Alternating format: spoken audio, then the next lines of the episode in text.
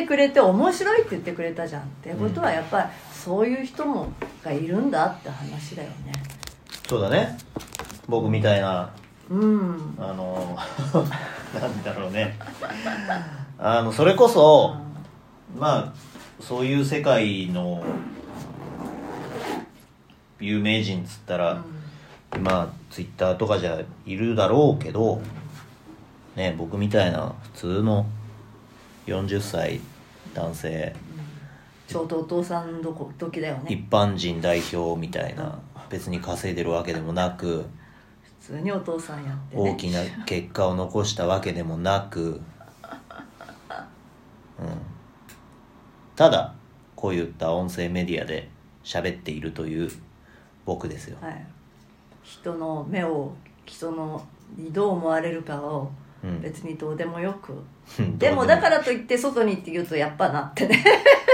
そうだあの基本的に人にどう思われるかっていうのは、ううんん、とどうでもいいというのが、うんあの基本理念としてはあるんですがあの注目されるのは嫌いなんで。あ そうだね。そういうことそういうこと、SNS とかで、うん。その大きな声を出すみたいなあー発言力を持つみたいなことは嫌いなんですよね。だからいつも言ってますけど僕はあの路地裏の名店みたいなやつでよくて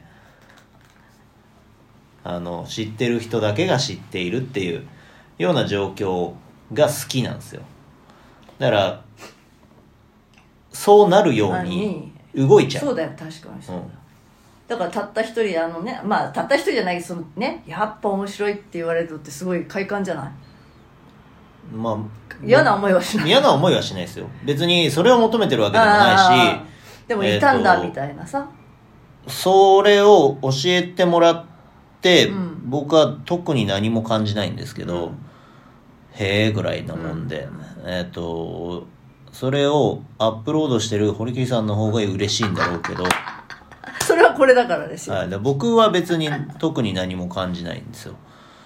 でもそれでいいんだって思えるじゃん。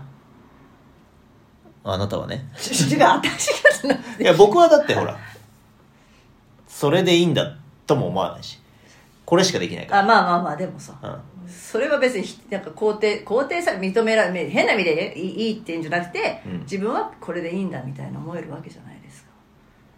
まあ少なからずそうですね。うんでも、うんまあ僕は30代はそういうふうに生きてきたんで僕はこれでいいんだっていうふうにお客さんに認められて生きてきたんでなんかその感覚はもう出来上がっちゃってるんですよね。俺はこれでいいっていうのが。今更もう変える気もないしうん。だから40代は何すんのかなって感じですけど。次の。まあねこの特別チャレンジをしたい人間でもないですけどあの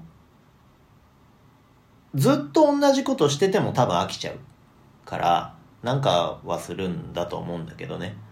あの50歳になった時に総括してみると40代ってこういう感じだったなっていうのがきっと10年後にはあると思うんだけどうん。何に挑戦していくのかなっていうのが、まあ、今の40歳ナウな感じですよね。で今のこう会社での仕事とかに僕がストレスにやられなければ何か変えていくとかっていうことをやっていくのかもしれないし、うん、ただ僕がそのストレスに耐えきれなくなれば逃げ出すだろうけど。それは楽しみですね。うんこれは誰かのせいで起こってるストレスじゃないから。